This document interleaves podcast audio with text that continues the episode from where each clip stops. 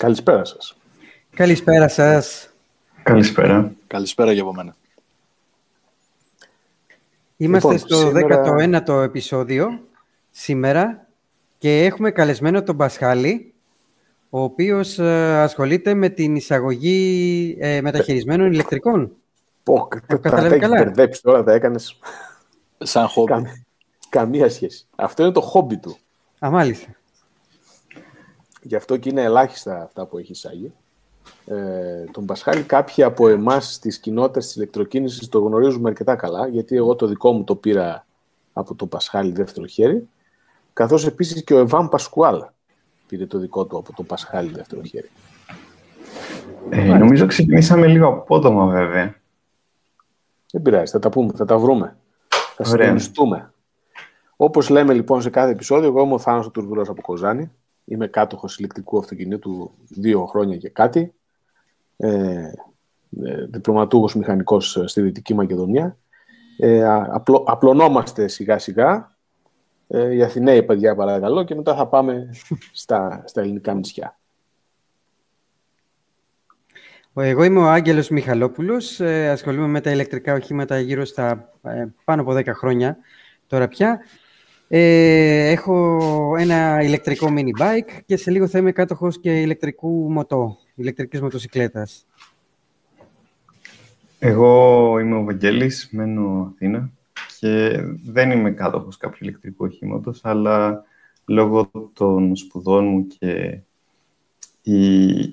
πώς το λένε, έχω, έχω δει κάποια πράγματα περισσότερο για την ηλεκτροκίνηση και με τραβάει αρκετά αυτός ο τομέας. Και οπότε πες μας, ε, Πασχάλη, δύο λόγια για σένα. Εγώ είμαι ο Πασχάλης Καραθεοδόρου. Μετά θα το κάνουμε λίγο πιο λεπτομέρειες. Ε, ζω στη Ρόδο τελευταία 25 χρόνια. Είμαι υπάλληλος Εθνικής Τράπεζας και ασχολούμαι τα τελευταία τέσσερα και χρόνια με ηλεκτρικά αυτοκίνητα, καθώς από το 2017 έχω να πάω σε βενζινάδικο. Αντικατέστησα όλα μου τα αυτοκίνητα με δύο. Με ηλεκτρικά. Δηλαδή είσαι και εσύ από αυτούς που δεν γνωρίζουν πόσο έχει σήμερα η βενζίνη. Ε, γνωρίζω, πάω σε βενζινάδικο, γιατί η μηχανή του γκαζόν είναι βενζινοκίνητη, οπότε πάω με το ηλεκτρικό, παρκάρω στο βενζινάδικο. είναι μεγάλο λάθος. Πρέπει να το διορθώσεις πάρα αυτά. Πάντως είσαι απεξαρτημένος από τη βενζίνη. Ε, ναι. ε, πόσα χρόνια είσαι καθαρός, Καθαρός. δεν είναι καθαρός. Από το Δεκέμβριο του 2017. Η μηχανή του γκαζόν, παιδιά, ναι, βγάζει είναι... πολύ μυρωδιά. Οπότε δεν είναι θέλει λίγο την τζούρα του που και που από ό,τι φαίνεται. δεν είναι εντελώς, ας πούμε, απεξαρτημένο. Θα γίνει και αυτό, θα γίνει. Βέβαια, ε, απεξαρτήθηκα κατά 99,9%. Ναι, κάτι είναι και αυτό. Δεν είναι καθόλου κακό. Από Όταν κόψει τη σιγάρο, να κόψει και τη μηχανή του καζόν. λοιπόν, ε, πού ήμασταν παιδιά, ποια είναι η σειρά μας; Α, βέβαια, η σειρά μας είναι να πούμε λίγο κα, κα, πέντε πράγματα περί του τι, τι, τι μας πρόκειται σχετικά με αυτή την εκπομπή. Λοιπόν, η εκπομπή της ομάδας της ηλεκτροκίνησης του Facebook, κάθε εβδομάδα 10, 10 και μισή το Σάββατο εδώ. Νομίζω είχαμε ανεβάσει μέσα στη εβδομάδα μία δημοσκόπηση σχετικά με ε, αν υπάρχει λόγος ή κάποια ιδέα να αλλάξουμε την ώρα, την ημέρα. Μήπως έχουμε κάποια αποτελέσματα. Βαγγέλη, εσύ την έχεις ανεβάσει; Ε, ναι. Και φάνηκε ότι... Ορίστε. Φάνηκε ότι τι; Α, ε, ότι δεν χρειάζεται να αλλάξουμε τουλάχιστον η πλειοψηφία δεν, δεν, δεν, δεν επηρέαζε αν θα αλλάξουμε την ώρα ή όχι. Γιατί... γιατί το ρωτάμε αυτό; Επειδή ξεκίνησε η εκπομπή αυτή εν μέσω καραντίνας, σαν μια ευκαιρία, ας πούμε, Σαββατόβραδα να ξεφεύγουμε, αλλά τώρα επειδή ανοίγει ε, η χώρα, όπως λένε και η αγαπημένη μας πολιτική, ε, ενδεχομένως ε, να μην μπορεί ο κόσμος να παρακολουθεί την εκπομπή live. Βέβαια, η εκπομπή μένει μετά στο YouTube και οποιαδήποτε στιγμή θέλει κάποιος μπορεί να την παρακολουθήσει σε playback. Όλες οι εκπομπές αρχιοθετούνται στη σελίδα της ηλεκτροκίνησης στο YouTube. Ε, κάνουμε και μια προσπάθεια να χωρίζονται σε κατηγορίες, σε, να, να δημιουργούμε κεφάλαιο ούτως ώστε να μπορεί κάποιος να μεταπηδεί εύκολα στο, στο τμήμα της συζήτησης που θέλει. Και να μην ξεχάσουμε φυσικά να κάνουμε like στο βίντεο που παρακολουθούμε αυτή τη στιγμή και να ε, κοινοποιήσουμε την εκδήλωση σε όποια από τις ε, ε, πλατφόρμες κοινωνικής δικτύωσης ε, συμμετέχουμε, προκειμένου αν κάποιος φίλος μας ή γνωστός ε, θέλει βρει το θέμα ενδιαφέρον, να έρθει να μας συναντήσει. Λοιπόν, τα είπαμε αυτά τα βαρετά. Εγγραφή στο κανάλι και δεν συμμαζεύεται όλα, τα πάντα. Ε, Άγγελε, έχουμε εδώ, βλέπω κάποια θέματα έχουμε... ομάδας, κάποια πραγματάκια λίγο. Έχουμε να πούμε κάποια θέματα της ομάδας, ότι έχουμε φτάσει πόσα μέλη και ότι πρέπει πλέον όλα τα θέματα να έχουν προέγκριση από τη διαχειριστική ομάδα. Ναι, αυτό πρέπει να το πούμε. Ε; Γιατί πάλι την προηγούμενη εβδομάδα ασχοληθήκαμε με τα ίδια και τα ίδια για μια ακόμη φορά. Ναι, ε, λοιπόν, απλά έχουμε φτάσει πλέον τα 7.000 μέλη. Ε, αυτό μας τρώει τρομερά μεγάλο χρόνο ώστε να κάνουμε διαχείριση των σχολείων και της ε, ομάδας γενικότερα. Ε, έχουμε φτάσει να απαντάμε συνεχώς τα ίδια πράγματα ε, και κάπου εκεί θα πρέπει να τελειώνει μια συζήτηση, όταν δηλαδή γίνεται ένα θέμα, ακούγονται κάποιες απόψεις και κάπου εκεί επεμβαίνουμε και εμείς, δίνουμε και εμείς το δικό μας στίγμα και κάπου εκεί πρέπει να τελειώνει η συζήτηση. Δυστυχώς αυτό δεν βλέπουμε να συμβαίνει. Γίνεται ένας καταιγισμός σχολείων, ο οποίος κάποιες φορές εκτοξεύεται και γίνεται ε, σελίδες ολόκληρες να ρολάρει κάποιος που μπαίνει πρώτη φορά και προσπαθεί να δει και να βγάλει συμπεράσματα για ένα θέμα. Αυτό δεν οδηγεί πουθενά. Κάποιες φορές κάποια μέλη μεταξύ τους αρχίζουν και το κάνουν σε προσωπικό επίπεδο πλέον τη συζήτηση και αναπτύσσουν ε, διαλογική συζήτηση. Οπότε ε, πλέον... Σε αυτό, το σημείο θα ήθελα να ρωτήσω λίγο τον Πασχάλη, ο οποίος δεν έχει Facebook, έτσι, αλλά μου έχει αποκαλύψει, δεν έχει λογαριασμό στο Facebook, αλλά μου έχει αποκαλύψει ότι παρακολουθεί την ομάδα ε, σαν ε, μη εγγεγραμμένος χρήστη στο Facebook. Είναι και σαν επισκέπτης, ναι. ναι. Ε, το έχεις παρατηρήσει αυτό καθόλου, ότι ξανά και ξανά τα ίδια θέματα και ποια είναι η αίσθησή σου, δηλαδή σαν επισκέπτης. Ναι, τώρα τελευταία είναι αρκετά κουραστικό και δεν θέλω να αφιερώσω τόσο χρόνο στο να διαβάζω σχόλια που δεν βοηθάνε καθόλου στη ναι. ηλεκτροκίνηση. Ναι. Ειδικά όπως είπε και ο Ευάγγελης, το, το, την προσωπική αντιπαλότητα μεταξύ δύο μελών, δύο ή τριών. Ναι, κάποιες φορές ε, γίνεται μια διαλογική συζήτηση μεταξύ δύο μελών, όπου ο καθένας επιμένει στη δική του θέση και άποψη και σχεδόν, αν δεν, αν δεν επεμβούμε κάποια στιγμή δηλαδή, ίσως αρχίσουν και να εκτοξεύουν άσχημα λόγια μεταξύ τους. Ε... Εκτός από αυτό, ένας ακόμα λόγος είναι ότι την τελευταία εβδομάδα δεν έχουν πέσει κάτω από 10 δημοσιεύσεις τη μέρα. Και ε, χάνεται κάποιο, αυτό που είπες και πριν, Άγγελε, ότι κάποιος νέος που θα μπει, χάνεται. Θα πρέπει να ψάξει 10 post για να βρει τα χτεσινά. Πόσο μάλλον, ας πούμε, κάτι που μπορεί να έχει βγει την προηγούμενη εβδομάδα και αυτό. Δεν σου κρύβω ότι ακόμα και εμείς οι ίδιοι, ε, όταν ψάχνουμε να βρούμε θέματα για την απόψινή εκπομπή, πρέπει να ρολάρουμε αρκετές και να ψαχνίσουμε αρκετές ειδήσεις για να βρούμε κάποιες σημαντικές που ίσως θα θέλουμε να παρουσιάσουμε και εδώ ή θεωρούμε σημαντικές. Τέλος πάντων, όπως και να έχει, πήρα, ε, πήραμε την απόφαση να βάλουμε όποιος θέλει να ανεβάσει κάτι στην ομάδα πλέον να γίνεται με προέγκριση. Οπότε να είστε προετοιμασμένοι ότι όταν ανεβάζετε κάτι, μπορεί αυτό που ανεβάζετε ακόμα και εξαιρετικό να είναι, να καθυστερήσει λίγο να εγκριθεί Ακριβώς για αυτό το λόγο που είπαμε. Ενδεχομένως θα χρειαστούμε για κάποιους ακόμη συντονιστές για την ομάδα, θα δούμε. Όποιος ε, ε, όποιος προτίθεται να βοηθήσει, εννοείται ότι εκφράζει την άποψή του, έτσι. Λοιπόν, να πάμε, πάμε στα παρακάτω. βασικά μας θέματα. Ποιο είναι το πρώτο βασικό θέμα που μας απασχολεί πάντα; Η σταθμή φόρτισης ε, που το έχουμε σαν ένα στάνταρ θέμα, μια στάνταρ στήλη. Θα πρέπει λοιπόν να δούμε ποιοι είναι οι νέοι σταθμοί φόρτισης αυτή την εβδομάδα στην Ελλάδα. Είστε έτοιμοι; Εγώ δεν είμαι. Λοιπόν. Εμείς είμαστε πάντως και σε περιμένουμε. όλοι, όλοι περιμένουν εδώ. Λοιπόν, εδώ είμαστε. Λοιπόν, όπως είπαμε, η σταθμή φόρτιση όπα είναι σε μικρό παράθυρο, μισό λεπτό λίγο να το μεγαλώσω. Έτσι, Ωραία. Όπως είπαμε, η σταθμή φόρτιση αυτή είναι η σταθμή που προστίθενται στο Plugshare.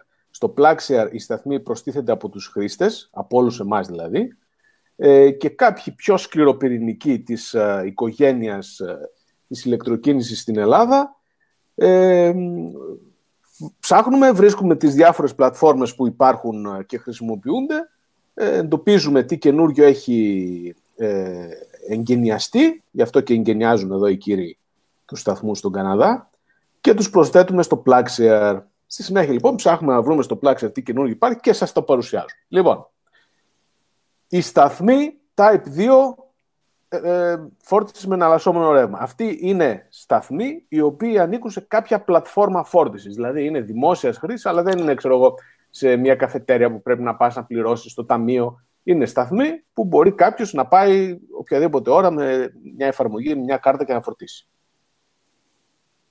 Τίποτα. Μηδέν. Εγώ, παιδιά, δεν ξέρω, δεν βρήκα. Δεν βρήκα κάτι.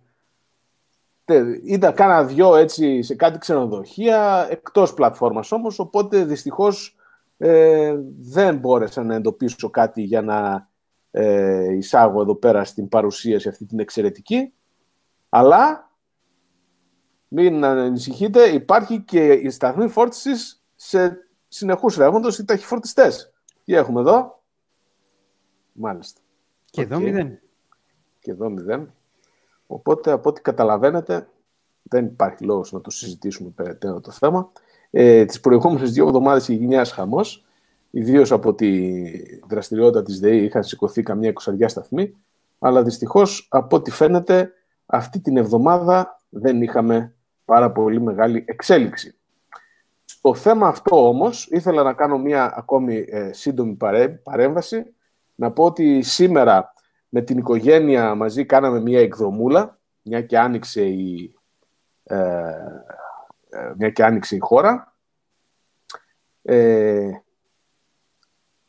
και βλέπουμε λοιπόν η εκδρομούλα που κάναμε, αν καταφέρω να μοιραστώ ξανά την οθόνη μου, η οποία είναι αυτή.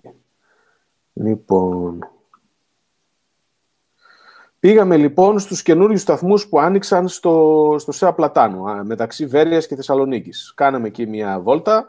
Στον πρώτο σταθμό, πηγαίνοντας προς Θεσσαλονίκη, βρήκαμε έναν φίλο με Model 3 να φορτίζει.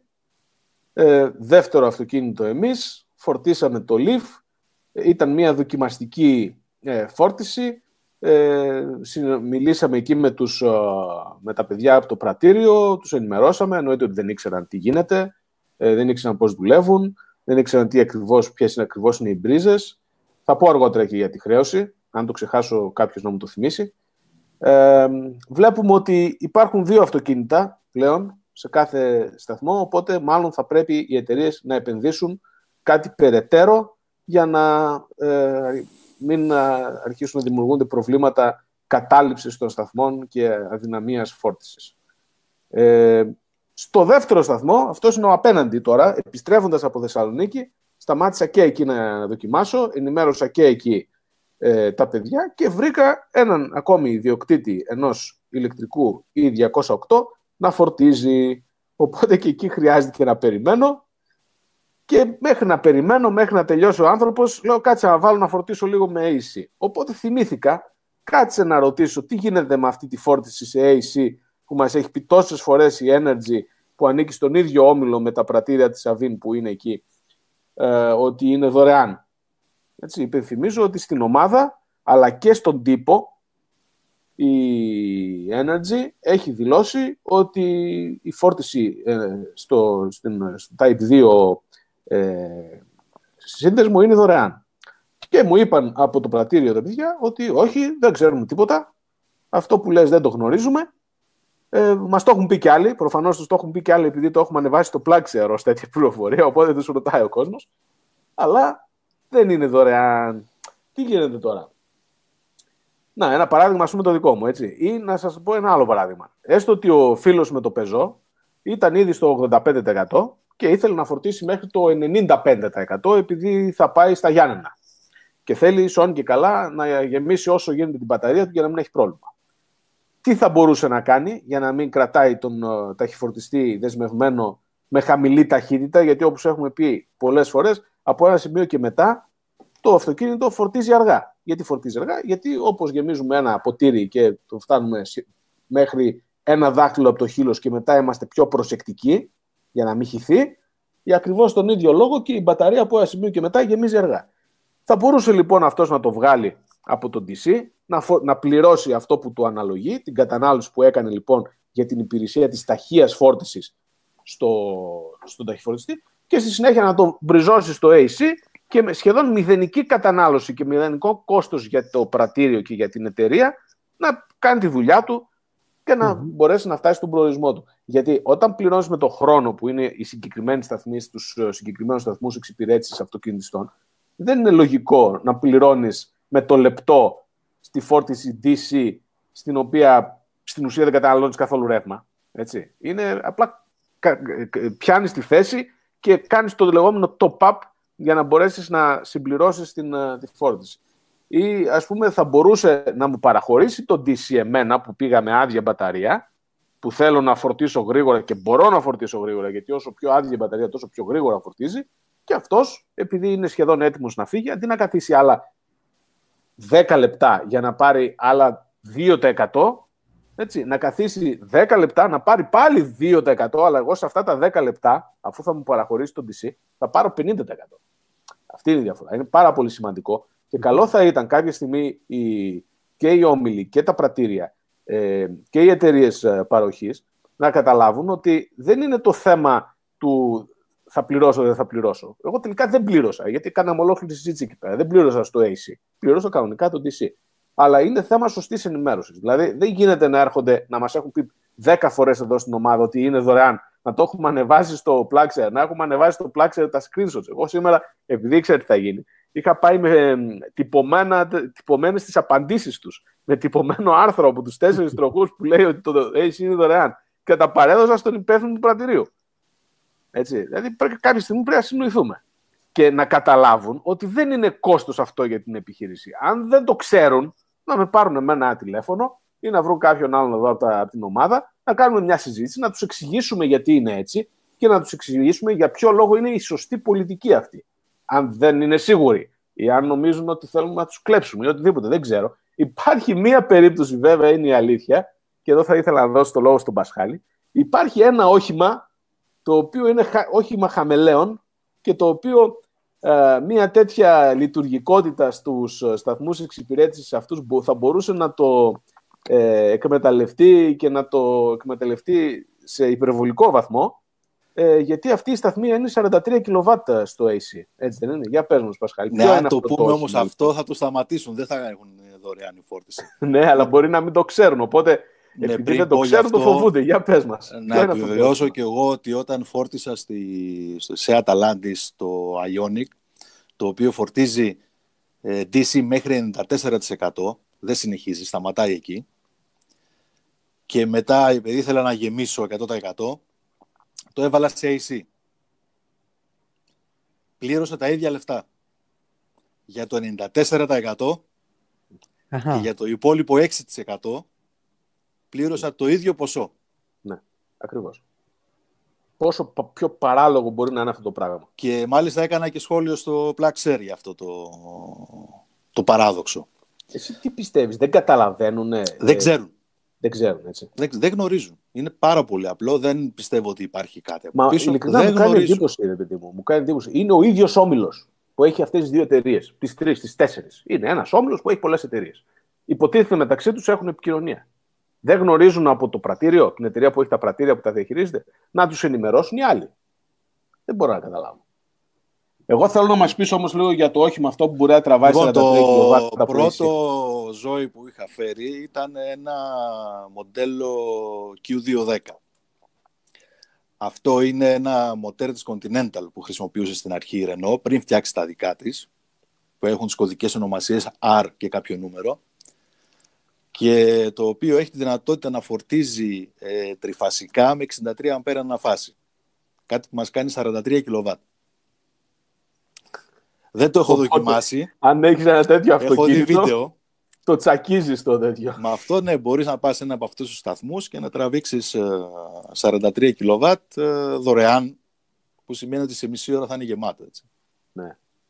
Αυτό είναι το, το Q210, το οποίο είναι το πρώτο που κυκλοφόρησε, δεν είναι; Ναι, ναι, ήταν το πρώτο μοντέλο. Το 2012 παρουσιάστηκε. είναι το μόνο αυτοκίνητο σήμερα που μπορεί να τραβάει τόσο πολύ ρεύμα από AC. Ναι, κανένα άλλο δεν υπάρχει. Να πω μια ενδιαφέρουσα πληροφορία γι' αυτό, ότι δεν έχει on-board charger όπως έχουν όλα τα υπόλοιπα και τα νεότερα. Ε, χρησιμοποιεί τον inverter που χρησιμοποιεί για την τροφοδοσία του κινητήρα. Ναι, Οπότε είναι... είναι πολύ πιο ισχυρό αυτό. Είναι πολύ μυστήρια περίπτωση. Ε, ίσως ήταν και ένα πείραμα της Renault αυτό, γιατί ήταν στο πρώτο μοντέλο. Και μάλιστα ε, έχω την εντύπωση ότι ε, χρησιμοποιεί και ένα-δυο σετ από τα ποινία του μοτέρ. Δηλαδή είναι τόσο μυστήρια η, η, σύνδεση του συγκεκριμένου αυτοκινήτου με τη, με τη φόρτιση. Είναι πολύ παράξενο. Το συγκεκριμένο αυτοκίνητο όταν πήγε στο νησί της Στήλου, που υπήρχε εκεί ένας ε, Type 2 φορτιστής και κούμποσε, πέσανε οι ασφάλειες σε όλο το Δημαρχείο. Επομένως, συμπερασματικά, ε, κύριοι αγαπητοί διαχειριστές και παραχωρησιούχοι πρατηρίων, ε, σταθμών εξυπηρέτησης κτλ. Ε, σας, ε, ε, σας, σας, καλούμε να κάνετε έτσι μία, μία ορθή ε, πολιτική γιατί εκτός το ότι βγαίνει λάθος, ε, βγαίνει κακή αίσθηση προς τα έξω ότι δεν ξέρετε τι ακριβώς θέλετε να κάνετε, φαίνεται ότι δεν είστε και σωστά ενημερωμένοι σε κάποια θέματα. Όποτε θέλετε μπορούμε να σας βοηθήσουμε σε αυτό το θέμα. Έτσι. Και φυσικά μπορούμε να βοηθήσουμε στην ενημέρωση του κόσμου. να περάσουμε στο επόμενο θέμα; Ναι, βεβαίως. Λοιπόν, το επόμενο θέμα μας έχει να κάνει με το κόσμο της, της μοτοσυκλέτας, όπου θέλω να σας δείξω μια εικόνα. πού είναι τώρα; Εδώ, εδώ νομίζω πρέπει να είναι. Ναι, δεν ξέρω αν τη βλέπετε. Λοιπόν, είναι μια καινούρια μάρκα που εμφανίστηκε για ηλεκτρικές μοτοσυκλέτες, η οποία λέγεται Livewire.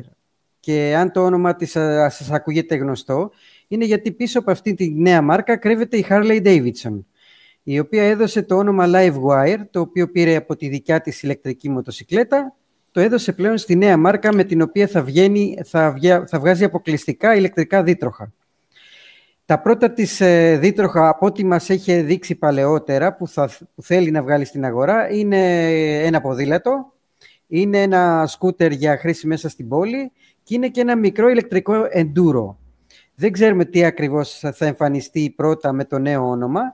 Ξέρουμε όμως ότι θα γίνει στο, στις αρχές του επόμενου μήνα, στις 8 του επόμενου μήνα. Ε, του επόμενου μήνα, τώρα μισό λεπτό, ε, στις 8 Ιουλίου, στις 8 Ιουλίου συγκεκριμένα.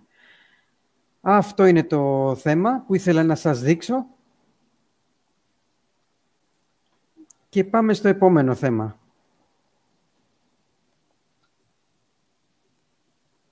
Ε, είσαι έτοιμος να σηκωθείς, ε, Πασχάλη; Ναι, απλά να γυρίσω μόνο την κάμερα στην πίσω κάμερα του τηλεφώνου και να σας δείξω τον καράζ μου. Σήμερα λοιπόν θα είμαστε πολύ live κατάσταση. Αν έχω καλό σήμα Απολαυστική εκπομπή. Σε βάλω και full screen για να σε βλέπουμε καλά. Μισό λεπτάκι να κάνω την αλλαγή της κάμερας.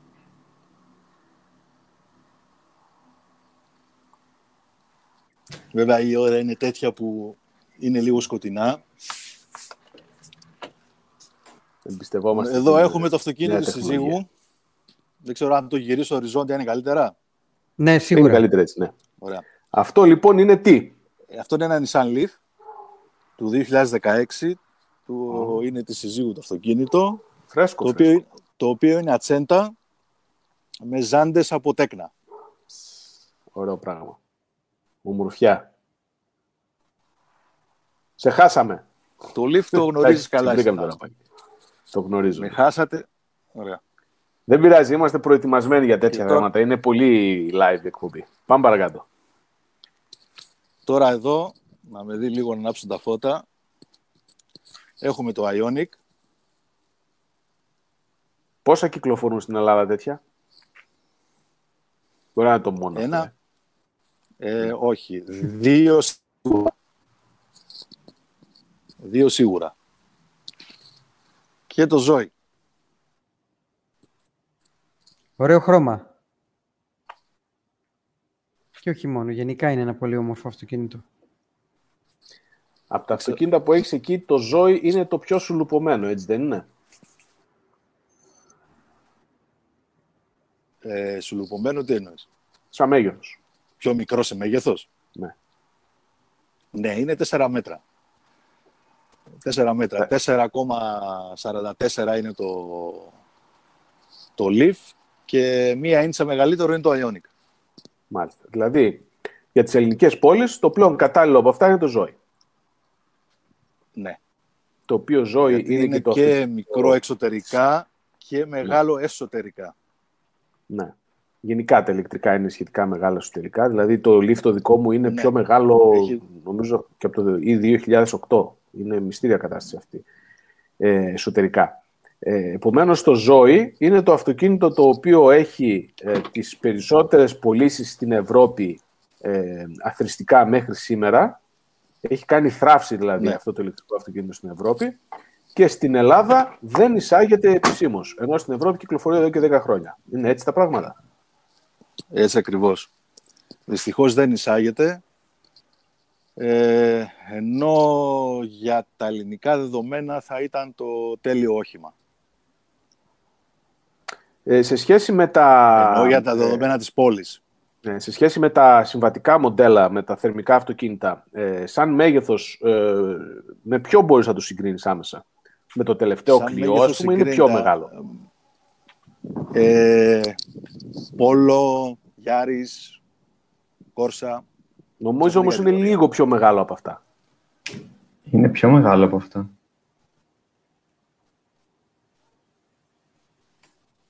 Είναι μεγαλύτερο από τα 4 μέτρα. Μικρότερο; Δεν νομίζω. Όχι, σαν εσωτερικούς χώρους βασικά μας ενδιαφέρει. Αν είναι- Εσωτερικούς, Έχω ναι, την ναι. αίσθηση ότι είναι Ε, πιο εγώ μεγάλο. Στο εξωτερικό.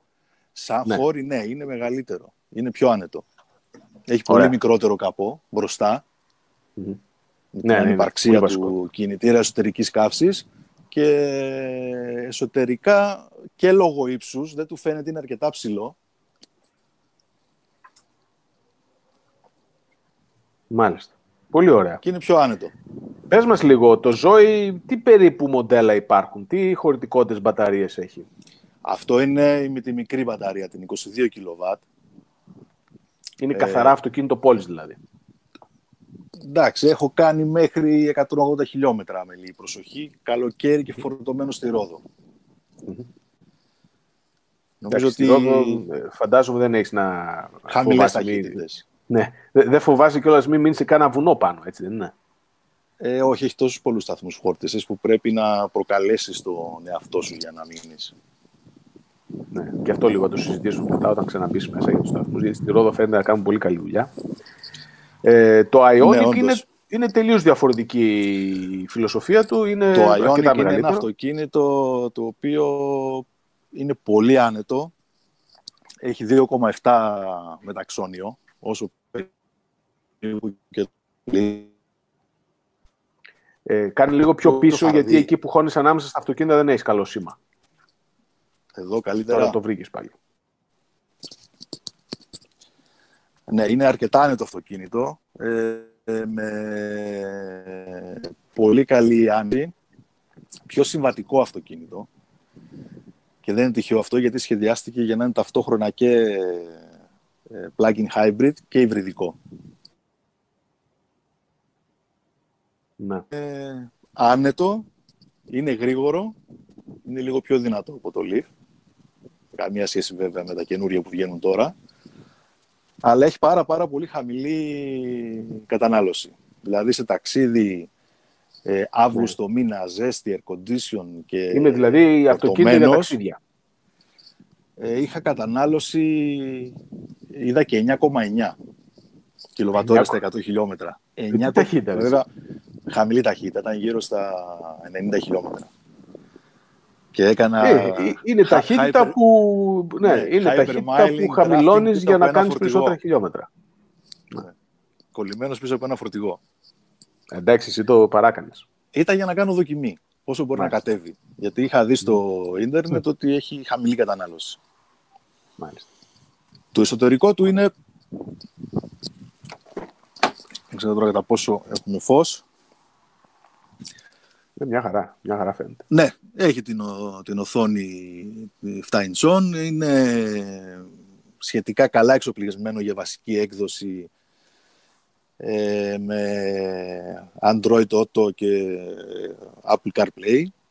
Έχει το Adaptive Εντάξει, Cruise τώρα Control. αυτά τα θεωρούμε δεδομένα ε, λίγο πολύ σε όλα τα αυτοκίνητα. Δεν... Στα καινούργια αυτοκίνητα ναι, Ναι. αλλά τα καινούργια έχουν και πολύ διαφορετικό, πολύ και υψηλό κόστος. Μμμ.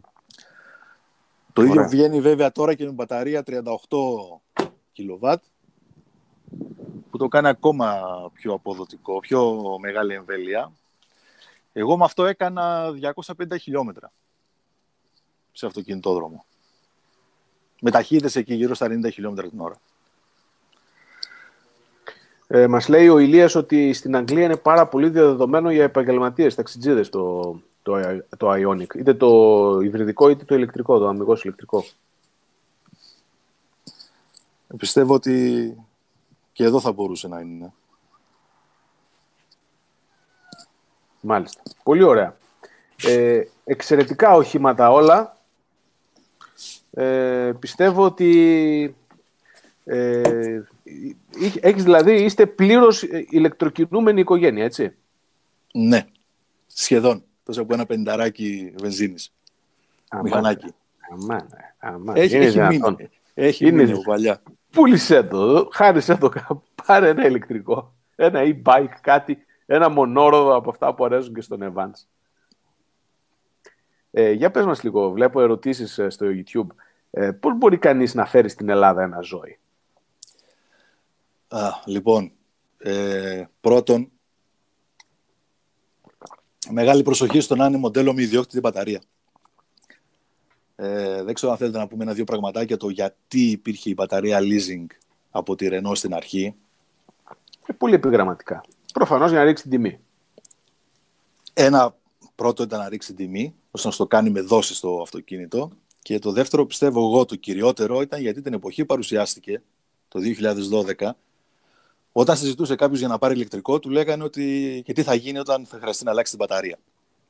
Ακόμη δεν Ακόμα το υπήρχε. συζητάμε αυτό. Δηλαδή, ε, Στην πέντε Ελλάδα, στο θέματα εξωτερικό, στα δέκα στο αφορούν αυτό εξωτερικό το έχουν πράγμα. μάθει. Ναι. Το μάθανε πλέον, αλλά τότε εκείνη την εποχή που πρώτο ξεκίνησε. Ναι. Οπότε για να διασκεδάσει τους φόβους ε, του κοινού η Renault, ε, σου έλεγε μην απασχολείς ε, με την μπαταρία, είναι δική μου, ό,τι και να συμβεί θα έχεις πάντα μια φρέσκια μπαταρία. Στη διάρκεια των χρόνων ε, ανακάλυψαν οι Ευρωπαίοι ότι δεν συμφέρει το leasing, ότι οι μπαταρίες δεν παθαίνουν τίποτα και ότι το μηνιαίο αυτό κόστος ήταν σχετικά υψηλό. Οπότε άρχισαν να έχουν την επιλογή να αγοράσουν την μπαταρία και όχι να την νοικιάζουν. Τα τελευταία, νομίζω πλέον δεν ισχύει το leasing μπαταρίας στο τελευταίο μοντέλο που βγήκε, το ZT52. Μέχρι και για αυτό με την μπαταρία 41 kW ε, υπήρχε leasing. Αλλά όλο και λιγότερο. Το ποσοστό πλέον αυτών που πολλούνται είναι με ιδιόκτητη μπαταρία. Στα παλιά όμως, τα 22 kW, μέχρι και το 17, ε, η πλειοψηφία ήταν με leasing μπαταρίας. Τα συγκεκριμένα δεν μπορούμε να τα φέρουμε στην Ελλάδα. Πρέπει να βρούμε ένα μοντέλο που έχει δική του μπαταρία, χωρίς leasing. Μάλιστα. Μόνο αυτό. Θέλει. Γιατί, Είναι λίγο γιατί στην ζώρικη Ελλάδα, περίπτωση δηλαδή τα ναι, ζώη. είναι, είναι πολύ σπάνια. Ειδικά όσο πιο παλιό, τόσο πιο σπάνιο. Και να φανταστώ Ε, ότι υπάρχουν αντίστοιχα προβλήματα και με την υποστήριξη στην Ελλάδα. Γι' αυτό το λόγο δεν γίνεται να φέρουμε αυτοκίνητο μπαταρία leasing, γιατί αυτή δεν υποστηρίζεται στην Ελλάδα. Στους όρους του συμβολέου, αυτά τα λέω γιατί τα ψάξα πάρα πολύ, έχω πάρει και αντίγραφο της συμφωνίας leasing της ε, Renault. Ε, πρέπει κάθε χρόνο να το επιθεωρεί το αυτοκίνητο ε, εξειδικευμένο συνεργείο. Ε, ZD Services της Renault. Μάλιστα. Οπότε, α, ακόμη και αν κάνεις το leasing σε μια άλλη χώρα, γιατί μπορεί να κατοικείς εκεί για κάποιους μήνες, θα πρέπει μία φορά το χρόνο το αυτοκίνητο να πηγαίνει στο εξωτερικό για να γίνεται επιθεώρηση. Άρα πρακτικά αδύνατο. Ε, αυτό να φανταστώ Ναι. ισχύει μόνο για το ζώο, έτσι δεν είναι; Ναι. Τα υπόλοιπα που είδαμε δεν έχουν τέτοιου είδους ιδιοτροπίες; Όχι, όχι, όχι. Δεν υπάρχει.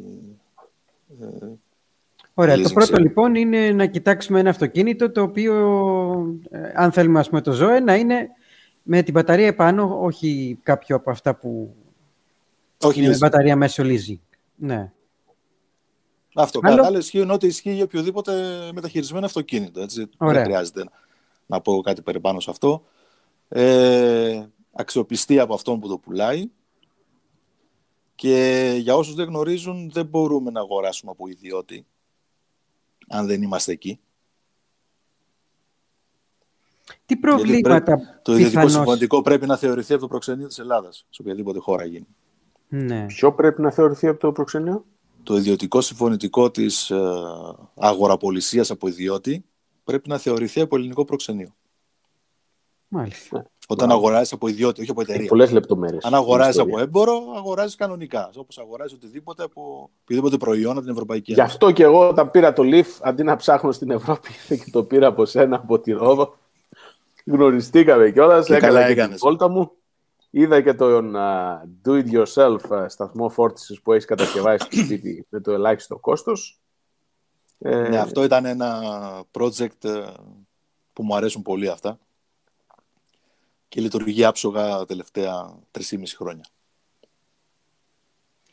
Τι προβλήματα είναι πιθανόν να βγάλουν αυτά τα οχήματα; Τα Είναι μια- προβλήματα, το, να πούμε για το Ionic ότι υποστηρίζεται στην Ελλάδα. από την ε, Πήγα Hyundai εδώ επισήμως, στο- δηλαδή. ναι, στη Hyundai και ζήτησε να κάνω μια αναβάθμιση λογισμικού στο αυτοκίνητο. Και... Παρομοίως και τα Leaf και της προηγούμενης Ναι, ναι, γενιάς, ναι. παρόλο που δεν έχουν εισαχθεί ποτέ, πλέον υποστηρίζουν Ακριβώς. Και κανονικά. το Ionic δεν έχει εισαχθεί ποτέ, αλλά υπάρχει τεχνογνωσία από την εταιρεία και ήταν πάρα πολύ πρόθυμοι να με εξυπηρετήσουν. Άρα Κανένα προς το παράπονο. παρόν μόνο η Renault είναι λίγο σε αυτό το θέμα. Ναι, δύσκολο. μόνο η Renault. Η πρώτη εταιρεία στα ηλεκτρικά αυτοκίνητα, πρωτοπόρος στην ηλεκτροκίνηση, ε, δυστυχώς στην Ελλάδα δεν το υποστήριζε. Αυτό Δεν το ξέρω αν πράγμα μας- πώς, πώς μπορούμε να το εξηγήσουμε. Δηλαδή, πο- Εκτιμώ ότι είναι καθαρά επιχειρηματική απόφαση και δεν έχουμε εμείς λόγο σε αυτό. εμείς δεν έχουμε Παρά λόγο, μόνο να αλλά η πιέσουμε. μαμά δεν έχει λόγο. Δηλαδή, ειλικρινά δεν το καταλαβαίνω. Όταν στην Δεν- Ευρώπη δεν μπορώ να έχει ξέρω. τις περισσότερες πωλήσεις σαν αυτοκίνητο πόλης, είναι δυνατόν...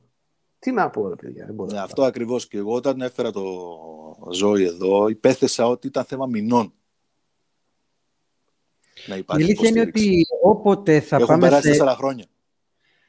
Η αλήθεια είναι ότι όποτε θα πάμε σε εκθέσεις οχημάτων, ε, ένα από τα πράγματα που κάνουμε πάντα είναι να επισκεφτόμαστε το περίπτερο της ε, Renault και με την κλασική ερώτηση πότε θα φέρετε το Leaf, πότε έρχεται το Leaf και το, συγγνώμη, το, το, Το Zoe και πότε θα έρθει το Zoe και θα φέρετε ηλεκτρικά και διάφορα τέτοια. Οι απαντήσεις πάντοτε είναι γενικότητες, έτσι, ε, που μοιάζουν να είναι φτιαγμένες από κάποιο τμήμα δημοσίων σχέσεων, ας πούμε, με τη γνωστή ξύλινη γλώσσα.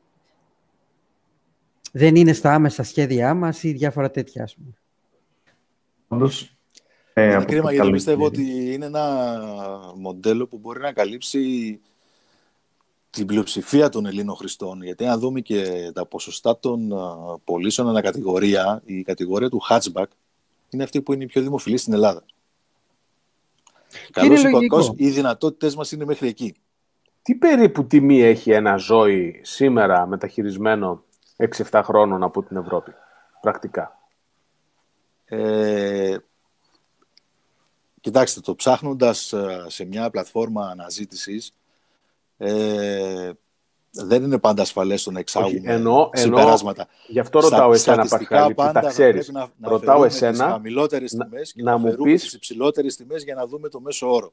Ναι, όχι, εσύ θέλω να μου κάνεις μια δικιά σου εκτίμηση ποια είναι η Εγώ τιμή πιστεύω ότι- από ένα αυτοκίνητο που αξίζει να φέρεις. Ένα όχημα το οποίο ε, από αξιόπιστο έμπορο, ο οποίος έχει πιστοποιήσεις από τις κατά κράτος ε, υπηρεσίες και παρέχεται εγγύηση και από τον έμπορο, είναι πολύ σημαντικό για να δούμε πραγματικά αν το το πιστεύει το όχημα που πουλάει ή αν απλά θέλει να το ξεφορτωθεί.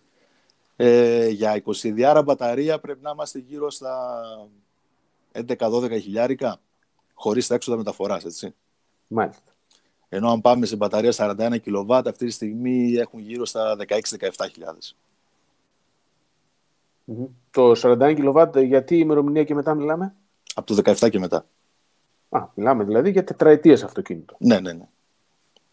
Μάλιστα. Με ενεργή εγγύηση και όλα. Ναι, ναι, έχει ακόμα την...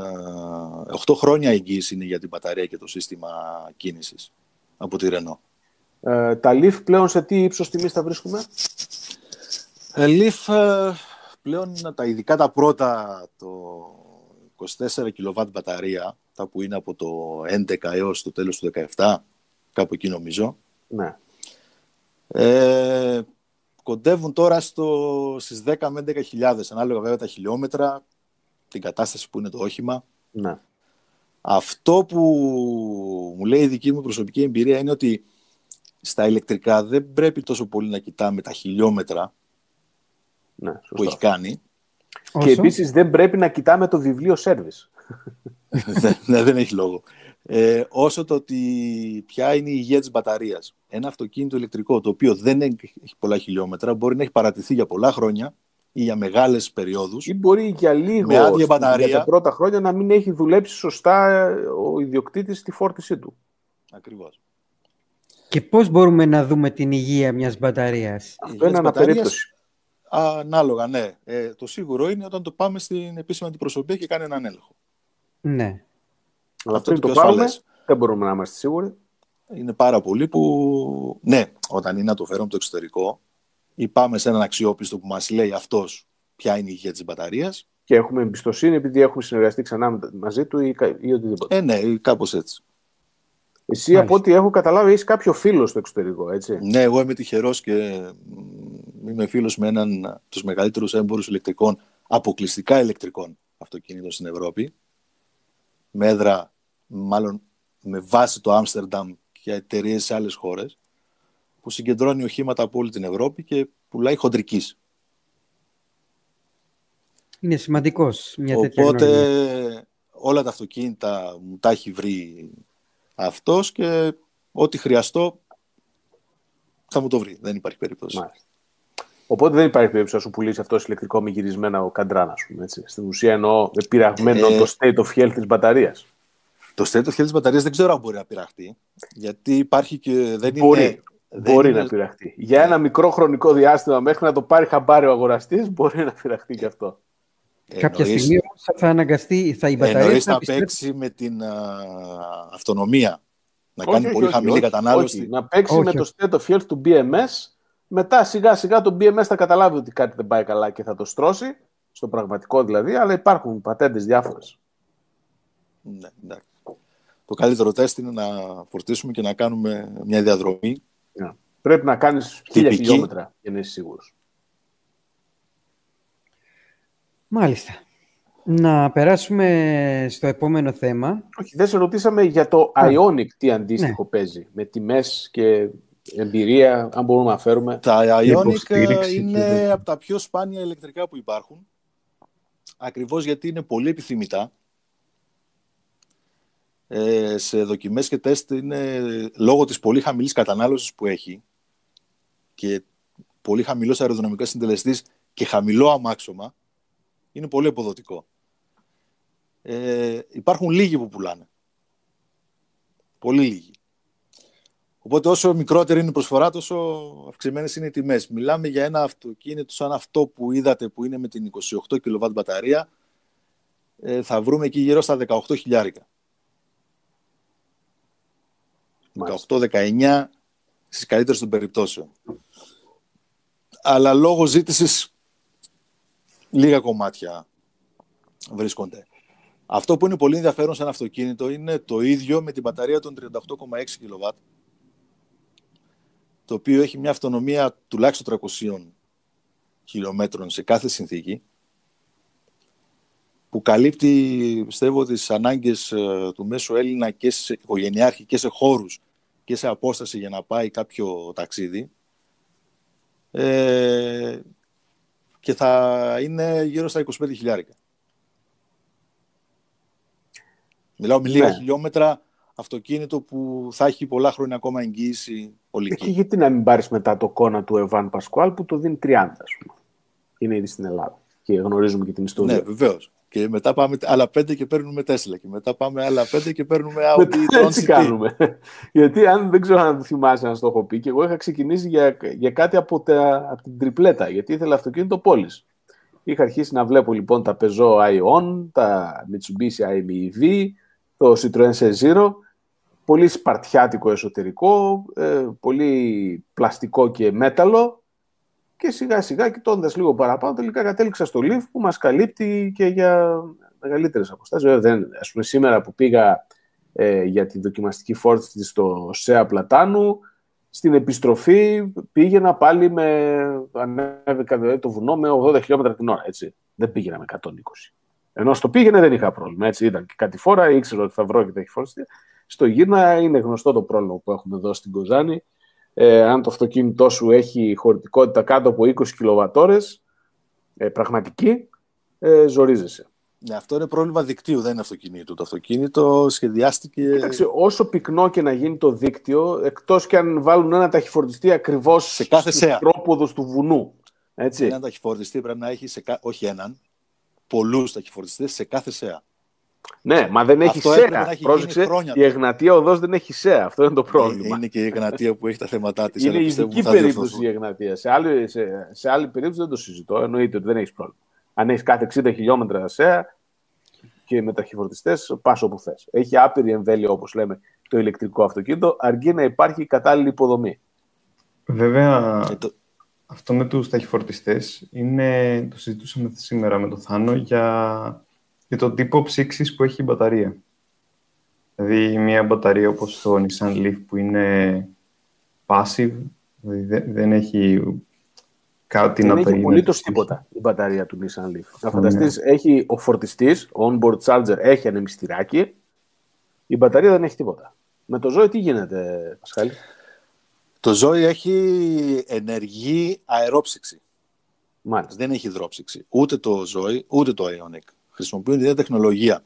Ουσιαστικά έχει ανεμιστήρες οι οποίοι ε, φυσάνε αέρα μέσα στο, στην μπαταρία.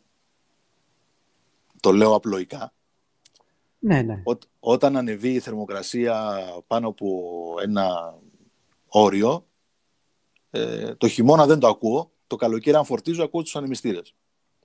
Το χρησιμοποιούμε μόνο στη φόρτιση ή και γενικά και στο ταξίδι καμιά φορά; Όποτε ανεβεί η μπαταρία πάνω από. Ναι, είναι on δηλαδή. Δεν είναι διαχείριση θερμική, είναι μια απλή ας πούμε ψήξη. Ναι, χρησιμοποιεί. Όταν όμως η εξωτερική θερμοκρασία είναι υψηλή, χρησιμοποιεί το σύστημα της αντιλίας θερμότητας ώστε να ψύχει κρύο αέρα. Άρα είναι, δεν είναι πολύ απλό ή έχει κάποιο sophistication ναι, βασικό. Ε, έχει. Δεν είναι υγρόψυξη. Μάλιστα. Δεν κυκλοφορεί υγρό μέσα από ναι. τα κελιά. Είναι όμως ψήξη. Είναι ψήξη της μπαταρίας. Αυτό πολύ σημαντικό. Εμένα το Ionic έχει πάρα πολύ καλή καμπύλη φόρτισης. Ε, δεν το έχω δοκιμάσει γιατί πάει μέχρι 75 κιλοβάτ, γιατί οι φορτιστές στην Ελλάδα είναι μέχρι 50. Αλλά καλοκαίρι χτυπούσε 47-48 Μάλιστα. κιλοβάτ. Ε, συγγνώμη να κάνω λίγο μια μικρή παρέμβαση. Ε, φίλοι και φίλες, βλέπω έχουμε 38 ταυτόχρονους θεατές και μόνο 23 επισημάνσεις μου αρέσει. Πατήστε τα like, κύριε Βαν Πασκουάλ που έχετε 5 συσκευές να παίζουν το YouTube, πατήστε και εσείς like. Ε, συνεχίζουμε και κάνω λίγο και μια, ένα σκάν εδώ στα σχόλια να δούμε τι περίπου ερωτήσεις έχουμε γιατί νομίζω ότι έχουμε περίπου 10 με 15 λεπτά ακόμη διαθέσιμο χρόνο. Λοιπόν, να πούμε ότι κάθε φορά που γίνεται μια εκδήλωση με θέμα την ηλεκτροκίνηση ή ακόμα και κάποια έκθεση οχημάτων ή τέτοιες ε, εκδηλώσεις, πάντοτε ένα από τα κύρια ερωτήματα που αντιμετωπίζουμε ε, προέρχεται από ανθρώπους που είναι επισκευαστές οχημάτων, οι οποίοι ένα από τα πράγματα που μας ρωτάνε είναι τώρα με τα ηλεκτρικά οχήματα θα υπάρχουν ε, εργασίες τις οποίες μπορώ να κάνω εγώ; Να ασχοληθώ και εγώ σαν επισκευαστής οχημάτων. Η απάντηση που δίνουμε σε αυτό είναι ότι οι επισκευαστές οχημάτων πρέπει να επιμορφωθούν ώστε να μπορούν να δουλεύουν με ασφάλεια και να προσφέρουν υπηρεσίες και στα καινούργια αυτοκίνητα όπως είναι τα ηλεκτρικά ή και άλλου είδους οχήματα που υψηλών τάσεων. Ένα τέτοιο λοιπόν σεμινάριο οργανώνεται τέλος του μήνα από την εφημερίδα Το Συνεργείο και το Ινστιτούτο Διαρκούς Επιμόρφωσης Επιχειρήσεων Αυτοκινήτου. Οι εκπαιδευτές είναι, ο, είναι φίλος της ομάδας ο Νίκος Ξηδιάς, είναι ο Πέτρος ο Καραμπίλας, ο Γιώργος ο Καπετανάκης, ε, που στην ουσία έχουν γράψει το βιβλίο κιόλας, «Τεχνολογία ηλεκτρικών και υβριδικών οχημάτων». Ε, είναι επίσης ο Βασίλης Καφαντάρης, είναι όλοι τεχνικοί οχημάτων. Το σεμινάριο θα είναι διήμερο και θα περιλαμβάνει διάφορα θέματα όπως ηλεκτρικές μεταδόσεις κίνησης, inverters, DC και DC converters, ηλεκτρονικά ισχύως, μπαταρίες ηλεκτρικών οχημάτων, φορτιστές ηλεκτρικών αυτοκινήτων. Θα υπάρχει και, θα υπάρχει και πρακτική εξάσκηση σε ένα Opel Corsa E, όπου θα γίνει αναγνώριση των συστημάτων και των εξαρτημέτων, θα γίνει έλεγχος, συντήρηση και θα ασχοληθούν με την επισκευή ηλεκτρικών οχημάτων. Οπότε πιστεύω ότι ενδιαφέρει κάθε επισκευαστή ο οποίος ε, τον ενδιαφέρει να επιμορφωθεί. Γιατί χωρίς επιμόρφωση, ό,τι αφήνουμε, μας αφήνει και αυτό. Αυτό. Είναι, το σεμινάριο θα είναι διήμερο, νομίζω το έχουμε πει. Ε, τέλος του μήνα θα γίνει, το τελευταίο Σαββατοκύριακο. Αυτά. Ωραία. Ε, Πασχάλη, εσύ από αυτά τι σημειώσεις δικές σου μου έχει πει ότι έχεις κρατήσει, έχεις κάτι το οποίο δεν έχεις καλύψει προς το παρόν. Ε, κάποια στιγμή, ε, ναι, θα πρέπει να πούμε το τι προβλήματα μπορεί, γιατί είχε γίνει αυτή η ερώτηση και δεν απαντήθηκε, τι προβλήματα μπορεί να έχουμε με ένα ηλεκτρικό αυτοκίνητο. Και εκεί πήγαμε στο θέμα της ε, συντήρησης. Για μένα, το μόνο πρόβλημα που έχω παρουσιάσει, που έχω δει στα αυτοκίνητα είναι... Και έχεις αλλάξει πολλά, έτσι, αυτό να το σημειώσουμε. Ναι, ναι. Ε, η 12βολτη μπαταρία. Είναι η του παλαιότερου... Η μπαταρία σου έχει δημιουργήσει πρόβλημα; Ναι. Την αλλάζεις. Την αλλάζεις, αυτό. Την αλλάζω συχνά. OK, okay, επειδή εσύ τα αφήνεις και δεν τα χρησιμοποιείς γι' αυτό. Όχι, τα χρησιμοποιώ καθημερινά. Ναι. Αλλά... Γιατί έχετε ζέστη; στη Ρόδο, ξέρω τι να σου πω. Η, η ζέστη, οι εναλλαγές έχουν. Ναι, οι εναλλαγές, αλλά μπορεί και η ζέστη. Στη Ρόδο είναι συνέχεια ζέστη. Δεν είναι αυτό. Ε, Ψάχνοντας αρκετά και ρωτώντας, βρήκαμε ότι η 12 βολτή μπαταρία έχει σχεδιαστεί για να κάνει ε, κινήσεις σε μίζες. Ναι, χρειάζεται το, τα 400 και τα 500 αμπέρ μια-δυο φορές τη, τη, μέρα. Το χρειάζεται. Ακριβώς. Το οποίο δεν γίνεται ποτέ σε ένα ηλεκτρικό αυτοκίνητο. Χρειάζεται αποτέλεσμα να κοιμάται η μπαταρία. Υπάρχουν κάποιες να σου πω την αλήθεια, σκέφτηκα όταν χρειαστεί να αλλάξω μπαταρία στο Leaf να βάλω μπαταρία ε, gel από UPS. θα, θα μπορούσες ή θα μπορούσε να αλλάξεις την μπαταρία από το ηλεκτρικό στο θερμικό, να δουλέψει μια εβδομάδα στο θερμικό και να την ξαναβάλεις πίσω στο ηλεκτρικό. Κοίταξε, είναι και το άλλο θέμα ότι στα καινούργια ηλεκτρικά, το είχε δοκιμάσει ο Γιώργος ο Γιώργος, είχε αποσυνδέσει την μπαταρία για να κάνει reset από μόνος του κάτι το οποίο δεν λειτουργούσε σωστά και έπαθες ναι, ζημιά το, το, αυτοκίνητο, έτσι. Το είδα, το είδα. Δηλαδή πλέον ε... δεν είναι τόσο απλά αυτά τα πράγματα. Έχουν αρχίσει και σφίγγουν. Όχι. Λίγο. Συγκεκριμένα στο ζώη, κάθε φορά που ενεργοποιούμε το αυτοκίνητο, κάνει έλεγχο της τάσης της 12 της μπαταρίας. Εάν την δει 0,1 mV κάτω από αυτό που θέλει, για λόγους ασφαλείας, βγάζει προειδοποιητικό μήνυμα. Τι, έχουν, τι λένε στα διεθνή φόρα για, για αυτό το πρόβλημα με το 12 βέλτες ε, να τις αλλάζουμε συχνά. Και η Renault Αυτό προτείνει, λένε. προτείνει στο σερβις της ανά τρία χρόνια να αλλάζει τη 12 βολτή μπαταρία. Μάλιστα. Ανάλογα με αρέσει τις καιρικές συνθήκες. Δεν μου αρέσει. Άλλο, άλλο πρόβλημα. Αυτό το αντιμετωπίζουμε. κάτι, εμείς... πρέπει να, κάτι πρέπει να χρεώνουν και στο εμείς, ναι, εμείς Μήπως... οι παοργολάδες τα αντιμετωπίζουμε μόνοι μας αυτά. Δεν έχουμε πρόβλημα. Μήπως βελτιωθεί η κατάσταση αν αντικατασταθούν με νεότερες μπαταρίες ε, τεχνολογίας λιθίου; Ε, ήδη είναι ακριβό το κόστος ενός ηλεκτρικού αυτοκινήτου. Ναι. Οποιοδήποτε εξάρτημα το οποίο ανεβάζει το κόστος θα ανεβάσει την τελική τιμή.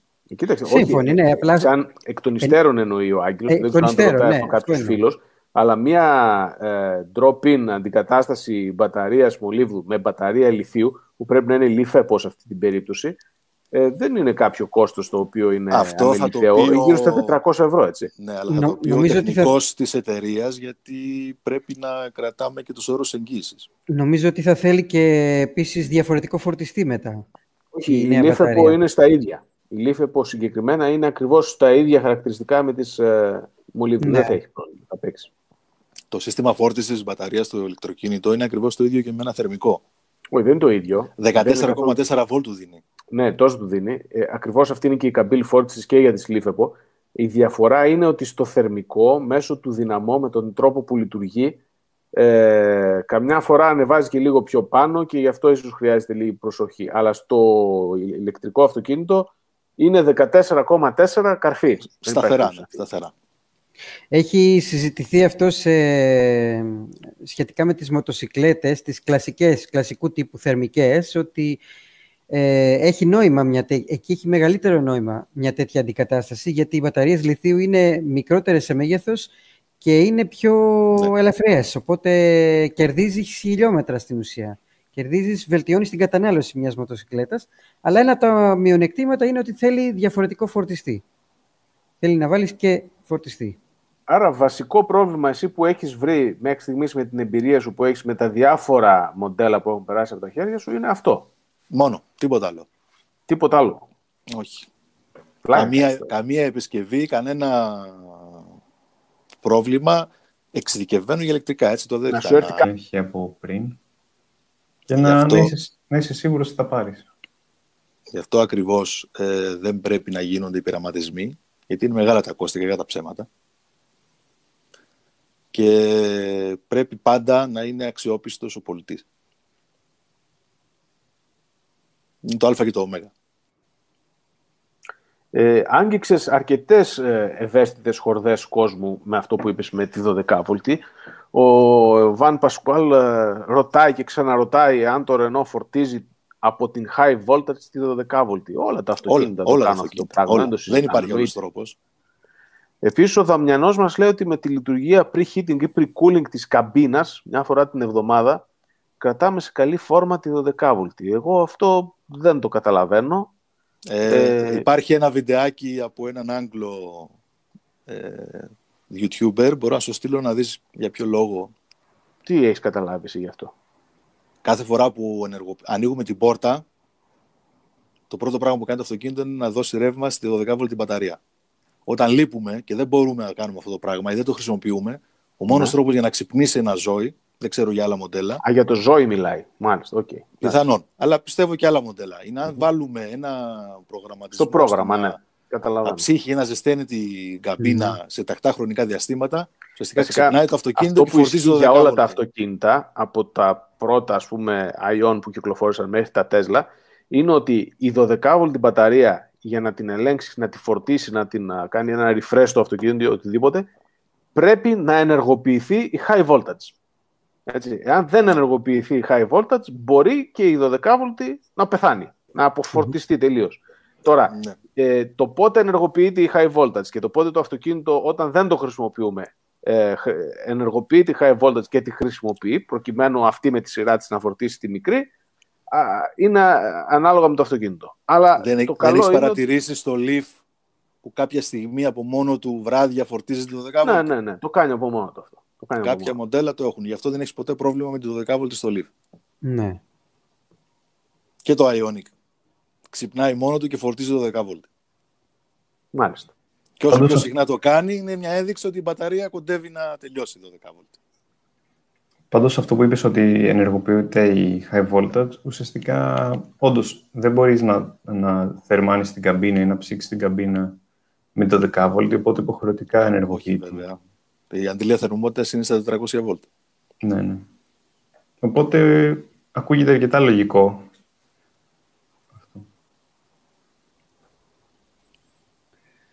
Ωραία, να σας πω και κάτι άλλο, ένα άλλο θεματάκι, το οποίο αφορά το Δήμο Περιστερίου, αλλά και τους φορείς του, της πόλης του Περιστερίου, οι, οποίοι, οι οποίες καλούνται να δημιουργήσουν ένα δίκτυο φορέων ε, για, να, για την ε, δημιουργία τους ΣΒΑΚ ε, στο Περιστέρι.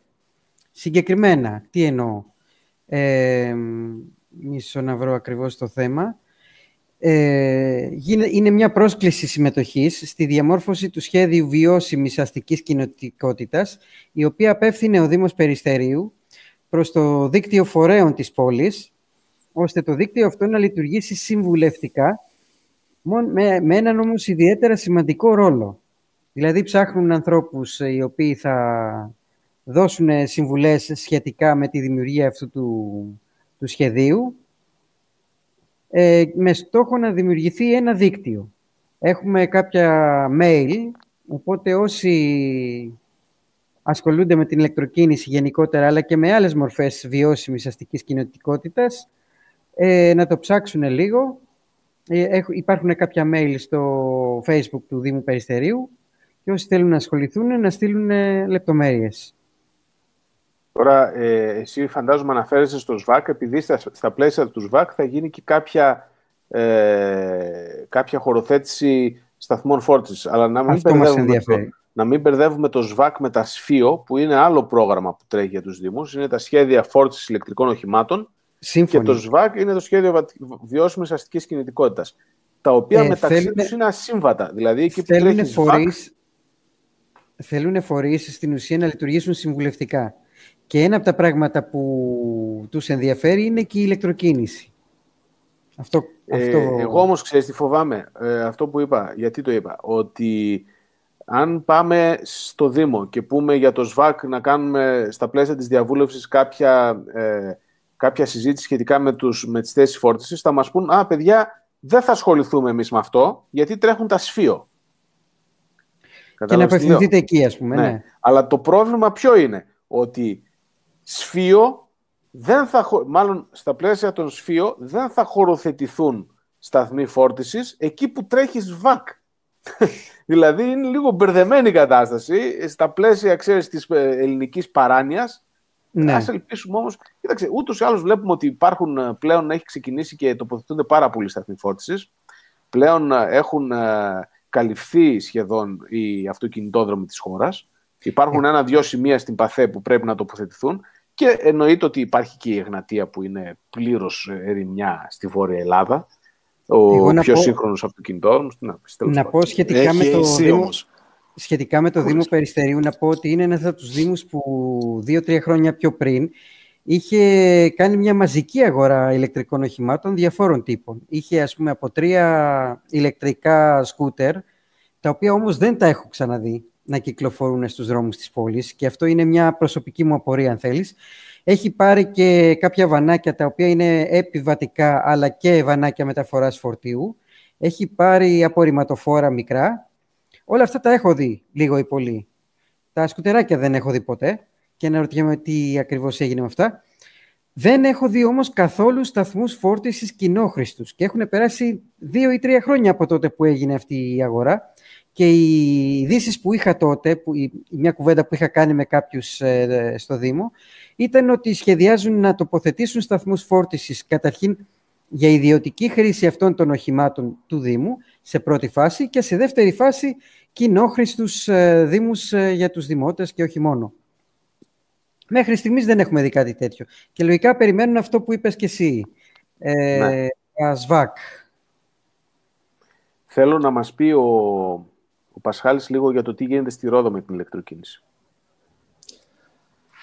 Το 2017 όταν έφερα το πρώτο Leaf δεν υπήρχε κανένα σταθμός φόρτιση. Διόρθωση. Ένας μέσα σε ένα ξενοδοχείο adult only. Δεν μπορούσα να πω με το παιδί να φορτίσω. ναι. Πώ γίνεται αυτό; που. Έχει τέτοια ξενοδοχεία που δεν επιτρέπονται παιδιά. Ναι, Τίποτα πονηρό, είναι ησυχία. Ναι, και... γιατί όμως ειδικά σε αυτό, αυτό δεν καταλαβαίνω τα ξενοδοχεία για να πάρουν κάποια αστεράκια είναι ένας εύκολος τρόπος να βάλουν φορτιστή. Από τότε; Από τότε. Μπράβο. Και υπήρχαν σε ένα-δύο ξενοδοχεία. Έκτοτε διαστηριοποιήθηκε στο... Είναι πολλά χρόνια που δραστηριοποιείται στη Ρόδο και ενδιαφέρθηκε και ασχολήθηκε με την ηλεκτροκίνηση η εταιρεία Ξενάκης Αυτοκίνητα. Παίρνω την ευκαιρία τώρα να τον ευχαριστήσω δημόσια τόσο τον κύριο Ξενάκη Νίκο, τον ιδιοκτήτη, για ό,τι έχει κάνει για την ηλεκτροκίνηση. Είναι ακριβό το σπορ για έναν επιχειρηματία. Και... Έχει στήσει, καινούριο, έχει στήσει έχει... δικό του δίκτυο, δικιά του πλατφόρμα, αν δεν κάνω λάθος. Ναι. Ε, δεν είναι πλατφόρμα. Έχει στήσει ένα δίκτυο φορτιστών 22 kW, 22 ή 11 ανάλογα τις δυνατότητες που έχει κάθε τοποθεσία. Και για όποιον ενδιαφέρεται, δίνει μια κάρτα ενεργοποίησης προς το παρόν δωρεάν. Από όσους ξέρω που έχουν ηλεκτρικό αυτοκίνητο στη Ρόδο, έχουν όλοι δυνατότητα φόρτισης προς το παρόν δωρεάν. Ε, είναι ένα γενικότερο Ανέστη σχέδιο... το ακούς αυτό; Το ακούς; Είναι ένα γενικότερο σχέδιο προώθησης ηλεκτροκίνησης, ειδικά στα νησιά, τα οποία για μένα δεν θα πρέπει να υπάρχουν θερμικά αυτοκίνητα ή με κάποιο τρόπο με νόμο να απογορευτούν σιγά σιγά. Ε, γιατί δεν υπάρχει το άγχος της αυτονομίας. Πέρα από τους οδηγούς ταξί και κάποιες ειδικές επαγγελματικές κατηγορίες, κανείς δεν κάνει πάνω από 250-300 χιλιόμετρα την ημέρα. Υπό φυσιολογικές συνθήκες, έτσι, σε ένα νησί. Μεγάλο όπως είναι η Ρόδος, που ο γύρος του είναι 200 χιλιόμετρα. Είναι ιδιαίτερα δραστήριος ο, ο Ξενάκης και η ναι, επιχείρηση υπάρχουν αυτή. ε, σε σε πάρα πολλά σημεία, ε, σημεία φόρτισης. Ε, δεν υπάρχει κανένα άγχος αυτονομίας. Όπου και να βρεθώ, ξέρω θα φορτίσω. Και είναι όλα καθαρά ιδιωτική πρωτοβουλία. Δημόσιους σταθμούς φόρτισης δεν υπάρχει ακόμα κανένας. Έχουν ανοίξει μία-δύο οι γνωστές εταιρείες που είναι σε όλη την Ελλάδα. Έχουν βάλει σταθμούς. Αλλά σε καμία περίπτωση δεν είναι στον αριθμό που Ε, κοίταξε, πλέον Ξενάκης. το, Και η έχει δουλειά και που DC. έχει κάνει η, η σταθμή που έχει τοποθετήσει ο Ξενάκης, εγώ πιστεύω είναι δημόσιο χαρακτήρα, έτσι δεν είναι. δεν είναι δημόσιο. Δεν τις πλήρωσε το δημόσιο. Αυτό εννοώ Δεν- δημόσιο χαρακτήρα. Δεν θα- γιατί ποιος πλήρωσε το δημόσιο; Δεν ξέρω, Υποτίθεται υπάρχει ότι και συζήτηση. έχουν υποχρέωση οι Δήμοι να βάλουν σταθμούς φόρτισης ανά Κάτσε, κάτσε. ένα αριθμό κατοίκων. Κάτσε, κάτσε, δεν πήγα Υ- ακόμα. Υπάρχει ενδιαφέρον από Άλλο τους η Δήμους; δημοτική και άλλο οι δημόσιοι. Έτσι, δημόσιοι εννοούμε αυτοί που. Ναι, δημόσιοι ε, σταθμοί είναι αυτοί που μπορεί να κατάλαβα πάει τι να εννοείς. φορτίσει ο, καθ, ο Ναι, καθένας. ναι. Από αυτή την άποψη, ναι, διορθώνω, είναι δημόσιοι σταθμοί φόρτισης. Ε, Τώρα που υποθέτω ότι έχουν δει και οι φορείς ε, την ανάπτυξη φορτιστών στο νησί, αλλά και την κυκλοφορία ηλεκτρικών οχημάτων που αυτοί έφεραν, να το πούμε έτσι. Θε- Γιατί όπως ξέρουμε είναι η κότα και τα αυγό, έτσι. Όταν Ακριβώς. βλέπει, υπάρχει, υπάρχουν φορτιστές, έρχονται και αυτοκίνητα. Ή όταν έρχονται αυτοκίνητα, τοποθετούνται και φορτιστές. Το ένα φέρνει το άλλο.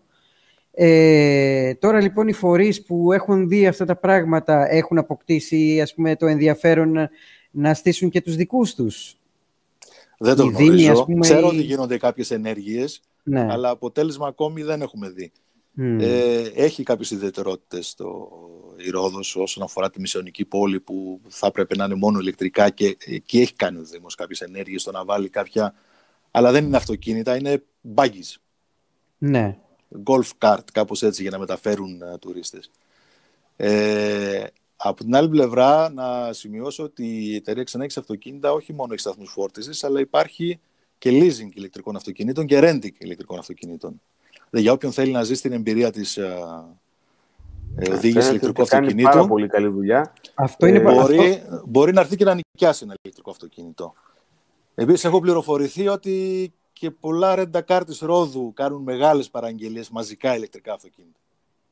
Κάτι που λέμε συνήθως είναι σε φίλους που είναι δύσπιστοι ή που ε, δυσκολεύονται λίγο να δεχθούν την ιδέα του, της ηλεκτροκίνησης είναι αυτό που τους λέμε ότι δοκίμασε να οδηγήσεις ένα και μάλιστα όχι να το οδηγήσεις μία φορά σε μια βόλτα αλλά να, να νοικιάσεις ένα για μερικές ημέρες και μετά θα δεις θα καταλάβεις την ανωτερότητά του και θα δυσκολευτείς μετά να το γυρίσεις πίσω και να πας πάλι στο, Έχεις στο απόλυτο θερμικό. δίκιο. Η στιγμή που αφήνεις το ηλεκτρικό αυτοκίνητο και πιάνεις ένα θερμικό, είναι πολιτισμικό σοκ.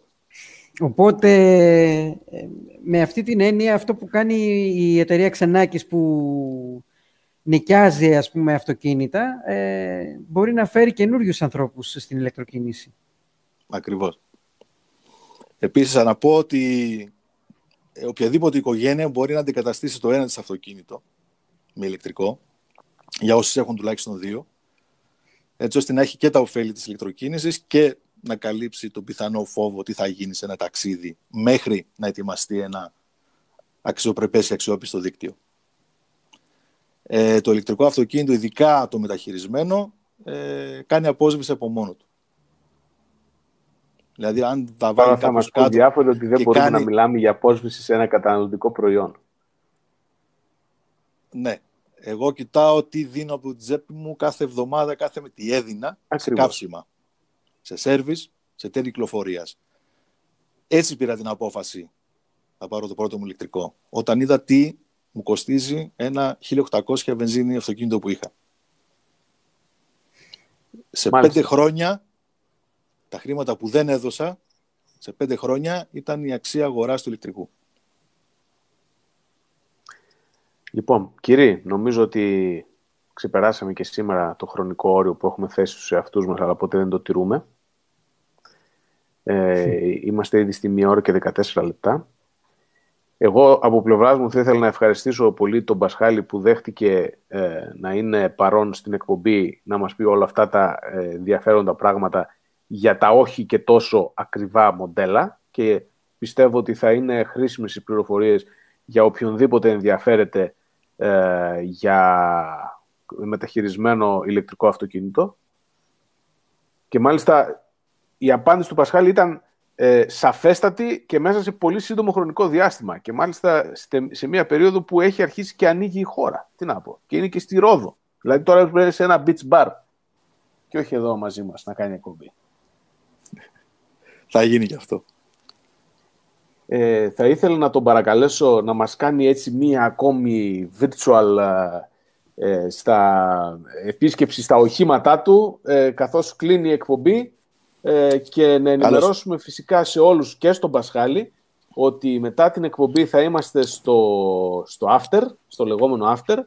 Ε, Πασχάλη, μπορείς να βρεις το link ε, κάτω στην περιγραφή του βίντεο. Ε, αν δεν το ξέρεις να το κάνουμε, θα στο στείλω και σε, σε μήνυμα. Αν θες να συμμετάσχεις, γιατί συνήθως καθόμαστε καμιά ώρα και τα λέμε έτσι πιο σκληροπυρηνικοί ε, και μετά με αυτά τα πολύ ωραία πλάνα του Πασχάλη, παιδιά, θα μας επιτρέψετε να κλείσουμε τη σημερινή εκπομπή. Ε, οι συνδετημόνες, αν θέλουν κάτι ακόμη να συμπληρώσουν. Εγώ απλά θέλω να πω ότι η, η απόκτηση ενός μεταχειρισμένου ηλεκτρικού αυτοκινήτου είναι μια καλή περίπτωση για κάποιον που δεν μπορεί να δώσει ε, τόσα λεφτά για ένα καινούριο, ότι να μην φοβάται τόσο πολύ για μπαταρίες και, ε, και ε, αυτονομία και τέτοια θεματάκια. Φτάνει βέβαια να, να αγοράσει ένα ηλεκτρικό από κάποιον που εμπιστεύεται, έτσι, από κάποιον να μην προσπαθήσει μόνος του ε, να κανονίσει τα της εισαγωγής. Και επίσης είναι πολύ σημαντικό ότι όλα τα που είναι ας πούμε τριών-τεσσάρων χρονών έχουν ενεργή εγγύηση για αρκετά χρόνια ακόμα, οπότε είναι καλυμμένοι από κάθε πλευρά. Καληνύχτα σας από μένα.